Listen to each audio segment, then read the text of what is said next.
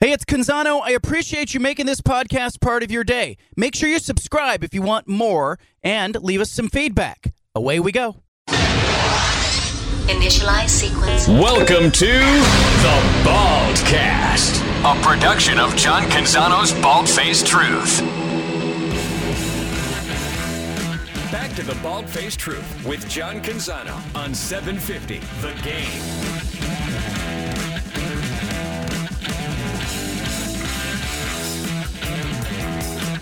I'm going to watch Utah and Washington State tonight. I'll tune into a bunch of Pac-12 games over the weekend. I am very curious if Jaydon Grant, team captain at Oregon State, does he step away from football over the weekend? Does he just take a moment to let his uh, mind rest? Uh, Oregon State will not play again until next Friday night when they go to Husky Stadium to play Washington. Jaydon joins us every week, courtesy of your local Jamba Juice. Jamba, Life is Better Blended. Jaydon Grant joining us now. Hey, uh, do you watch football on a week like this, or do you take the mental break? I was actually just talking about this. I'm, I'm definitely going to get up on Saturday uh, early morning and try to you know watch as many games as possible. Um, out here in Hood River right now with Dalen, so definitely going to enjoy ourselves. But we'll definitely be watching some football on Saturday. Uh, I like that you're getting away. I think you guys did you only did you only have one practice this week? Is that right, Coach? Give you the rest of the week off? Yeah, we had one practice, and then we just had two lifts uh, throughout the week. How does that feel to you? Because the, the body has to need sort of a rest. Yeah, for sure. I think it came at, at the perfect time. Um, you know, this bye week allowing guys to really recover, recover their bodies, and, and just get your body feeling as, as well as possible, and you know, also mentally as well. So it, it came at a great spot for us. Help us out when you watch a game. Um, you know, sometimes when I go to a game, even if it's a Blazer game, if it's a football game, I'm always thinking, what would I write? What time is it? What's the what's what would be my deadline? Like you know, I'm I'm thinking uh, uh, like a journalist. When you watch a game, can you just watch it as a fan, or are you always looking at what coverage are they in? What's the alignment? How many receivers? Okay, there's an empty backfield. Uh, how are you watching a game? Uh, it depends. When I'm watching when I'm watching film, obviously you don't watch it as a fan. You, you watch it really strategically. You know, try to pick up as many things as possible. But um, you know, like I said, there's two different ways to watch. You know, football. You, know, you watch it breaking down film, and you can watch it, you know, for entertainment as a fan. So um, I think that I'll definitely be watching it as a fan. Um, the only time that I'm really watching a, a TV copy or a live action game and kind of trying to look at those things is if maybe we play them later down the line or, or something like that, or, or if just my eye catches something. You know, certain things pop up um, that you definitely catch. Uh, so yeah. Utah will play Washington State tonight. Uh, I'm I'm eager to see that game because you guys in a week will play a Friday game, and weird stuff tends to happen on these weeknight games. What makes them different in your mind? You've played them, the Thursday night and Friday night games. How are they different than a Saturday uh, as a player?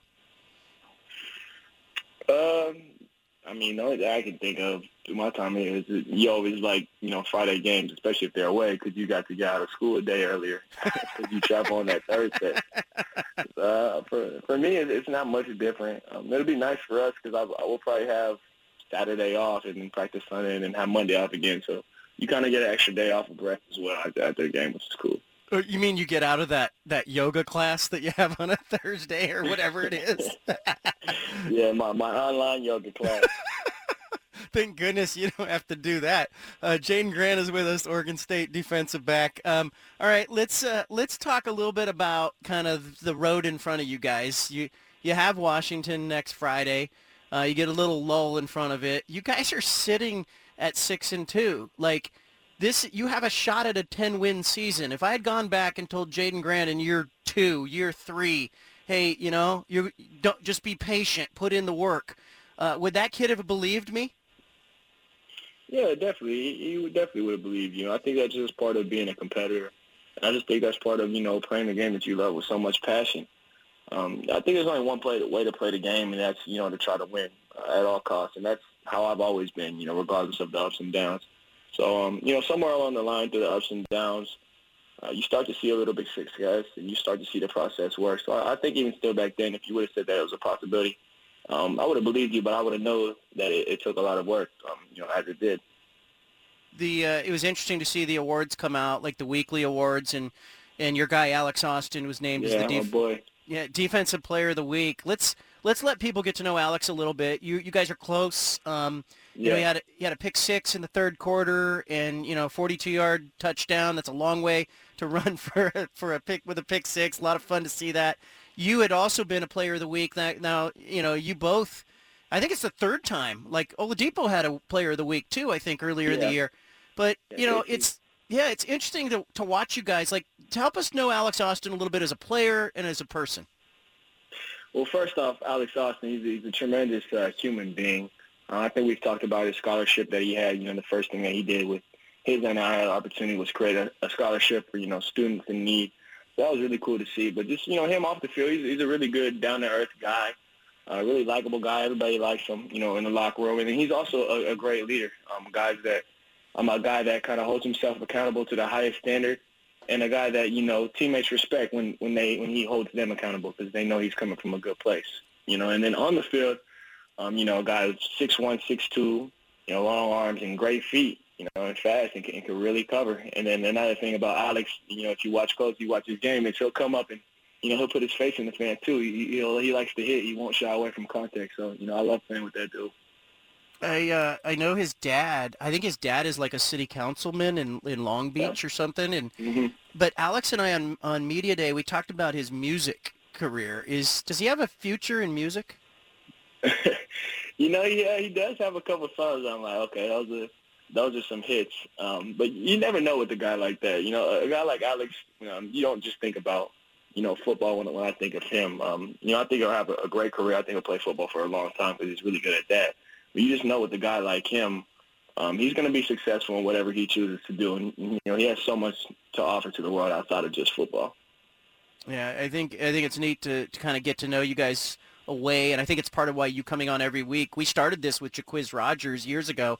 Uh, yeah. He was the first guy who came on every week, and he did it for two years. And you've now you have matched him for two years now, so I think it's neat to see that. Um, he also has a. Does he have a football family? Like, there's more than one kid in that family playing football.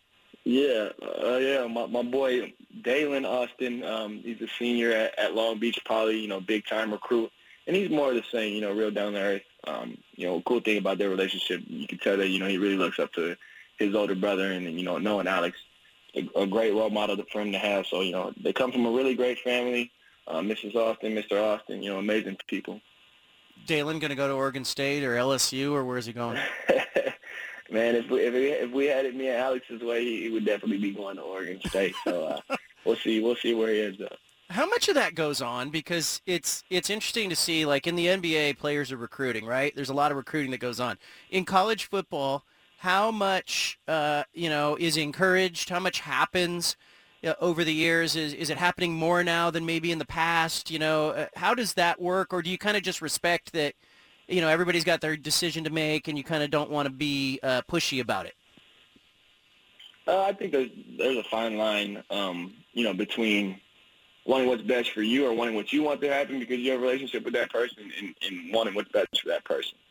Um, I think both can exist at the same time too, especially in a situation like that. But you know, for me personally, whenever I even like I still keep in contact with her. There's a lot of guys who are you know other places who I still have kept in contact with just from you know the relationship that we built off their recruiting trip. Now, I always even tell the guys that take visits here like I don't even care if you come here to Oregon State. You know, I, I genuinely care that you go to the place that you best feel, you know, is going to be best for your career and you're going to have the most success. So I think that's always the most important thing for everybody because ultimately, you know, if you're in that position, what would you want somebody to do, you know? Yeah, and I think it's evident, like at the end of games, and you see players kind of saying, "Hey, good game" or whatever before they get off the field. It's a lot of times you'll see guys that played against each other or with each other in high school, you know, taking a minute. But other guys, I've asked, and they go, "Oh no, no, he was just on a recruiting trip, uh, and I connected with him." And he's, you know, you know each other, don't you? Yeah, for sure. You you definitely do, and I mean, it, it's a little bit different for me because I didn't take many recruiting trips. But you know, there's guys who talk about all the time. You know how they know certain guys that we're playing. Oh, you know, we were on a recruiting trip junior year or senior year or whatever it may be. You know, those guys are still, you know, really close, even though they never even you know knew each other before or went to the same college. So you know, it's kind of cool how sports you know brings us together in that way. All right, Hood River. What are you doing out in Hood River? You going windsurfing? What's going on out there? Definitely not doing uh, any windsurfing, but just out here relaxing, man. Right now, I'm in. Uh, I think I'm like probably like ten minutes past. I think Mosier, something okay. like that. No I staring at a staring at a beautiful view right now in this nice little little townhouse. So it'll be a nice little relaxing weekend. All right, Jaydon Grant, uh, have a good weekend, and I will catch you next week as we start to focus on your game with Washington. Have fun, man. Cool. Thank you very much for having me, John. All right, anytime. There's Jaydon Grant. That interview brought to you by your local Jamba Juice. Jamba, life is better blended. All right, coming up top of the hour, Mark Few, Gonzaga basketball coach. You'll uh, hear our interview. Uh, up next, though, our big splash. Leave it here. You've got the home of the truth. Back to the bald faced truth with John Canzano on 750 The Game.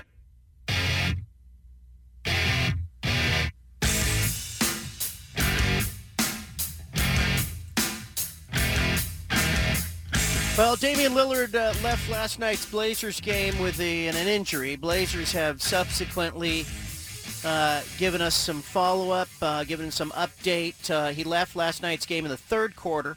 MRI taken today has confirmed a grade one strain of the right calf. He will be reevaluated in one to two weeks. I think when you start, like when you uh, issue this release, the I don't know. Uh, let me just get your reaction, Stephen. When you saw the Blazers PR team send out this release at 2:02 p.m. today, did some part of you go, "Uh oh"? Because it's the headline, the subject line was Damian Lillard injury update. Yeah, because after the game, Dame really downplayed it, right? Like he said, I, if it was a playoff game, I would play. Um, he, you know, he talked about even like, yeah, I missed one game, but I'll be back. So like, yeah, it was it was weirdly written, like it was going to be a serious injury. It scared me, and I went, "Uh oh," and I opened it, and I went, "Oh." So he strained his calf, and he- he'll be back in a week or two. I think the news is like I didn't need the MRI or whatever. I just think that why didn't they just come out and say, "Hey, we have confirmed," or Damian Lillard has a calf injury. He'll be reevaluated. But I guess they want to know that an MRI was taken. Um, uh, I'm glad they didn't say the MRI results were negative, because when I hear negative, I'm like, uh-oh. Uh, but uh, an MRI taken today confirmed a grade one strain of the right calf. I wake up with a grade one strain of every muscle. So uh, Damian Lillard, one to two weeks. Blazers got beat last night. Perfect record. Uh, knocked down to four and one. Heat beat them badly, 119 to 98. Uh, any takeaways last night, or was it kind of looked to me like they just had they had sort of uh, you know got to four wins and that's all they had. Yeah, you know, uh, offensively for the Heat, they've been really struggling shooting the basketball. But last night, Max Strus, Tyler Herro got on fire and got on one. And then as soon as the Dame injury happened, the offense for the Blazers just fell off a cliff. And you know, sometimes that happens where you know all of a sudden a guy goes out down and you just can't adjust to that moment. So you know, I talked about this on my podcast. Um, like the Blazers need to face some adversity, and this is a real big adversity test, right? With Dame being injured, how do they react to that? Because guys are gonna have to step up. So uh, it'll be very interesting to see how they do. But you know, I thought last night it's like you said, they'd won four in a row. They ran into a buzzsaw team that just hit a bunch of threes. Your star player goes out. It was a tough spot once Dame got hurt. That'll bring us to our big splash. It is the one thing that you need to know. This is The one thing you absolutely need to know today. Look, look, look at it. Where? Down there. But the The Big Splash. Well, we got a uh, controversy in the NBA 2K League. They have indefinitely disqualified six players and a coach for violating gambling and fantasy rules. That's right. This is in uh, the world of gaming. Uh, Blazer Gaming, Blazer 5 Gaming, Jazz Gaming, Mavs Gaming, uh, I guess all wagered or attempted to wager on NBA 2K League games. Some uh, individuals, an investigation uncovered all this. The players broke league rules. They failed to report and they failed to cooperate with the investigation. Uh, the Blazer 5 gaming coach, Andrew Maxey, and a player, Marquise Gill, were also disqualified indefinitely from all league activity for uh, failing to cooperate with the league's investigation. I did not know this was a thing. Stephen, did you know that the gamers were not allowed to gamble on the gaming? Um, I mean, I would guess that you know I didn't know that for sure, but just knowing from worked in the NBA, like it was very clear you cannot bet on anything in the NBA. So I would guess since they're you know quote unquote professional gamers that are in the NBA, like you, it would probably be well known that they can't do that. Give me an idea, like you know, because you've worked in that world, and people don't know. Steven worked for the Blazers. Were you doing scouting? Were you doing video evaluation? What was what was yeah. your role? Yeah, so I was in the video. Uh, I was in the scouting department as a video analyst. So uh, basically, I was just watching like their upcoming opponents, and I would watch basically you know the last four, five, six games that they just played in the regular season, and track down what plays they're running and how they're running it and who's running it, and you know every little every little detail in a basketball play. I had to track every play of every game. So give me an idea, like for, for listeners and for myself, like, you know, we haven't worked in that capacity. How do they make it clear to you that, hey, you're even as an employee in the video department, you're not supposed to be uh, wagering on games? Yeah, I mean, so the, it's obviously it's in the employee handbook. There's a huge giant section in it, and then um, when they hire you, they tell you straight out like you cannot bet on games no matter what. Like you can't bet on the Blazers, you can't bet on the Bulls, you can't do any of that stuff for money, and you can't. And definitely, uh, they also like reiterate numerous times as you're working for them, like do not give out any information to anybody because you don't know how that information is going to be used. So keep it in house.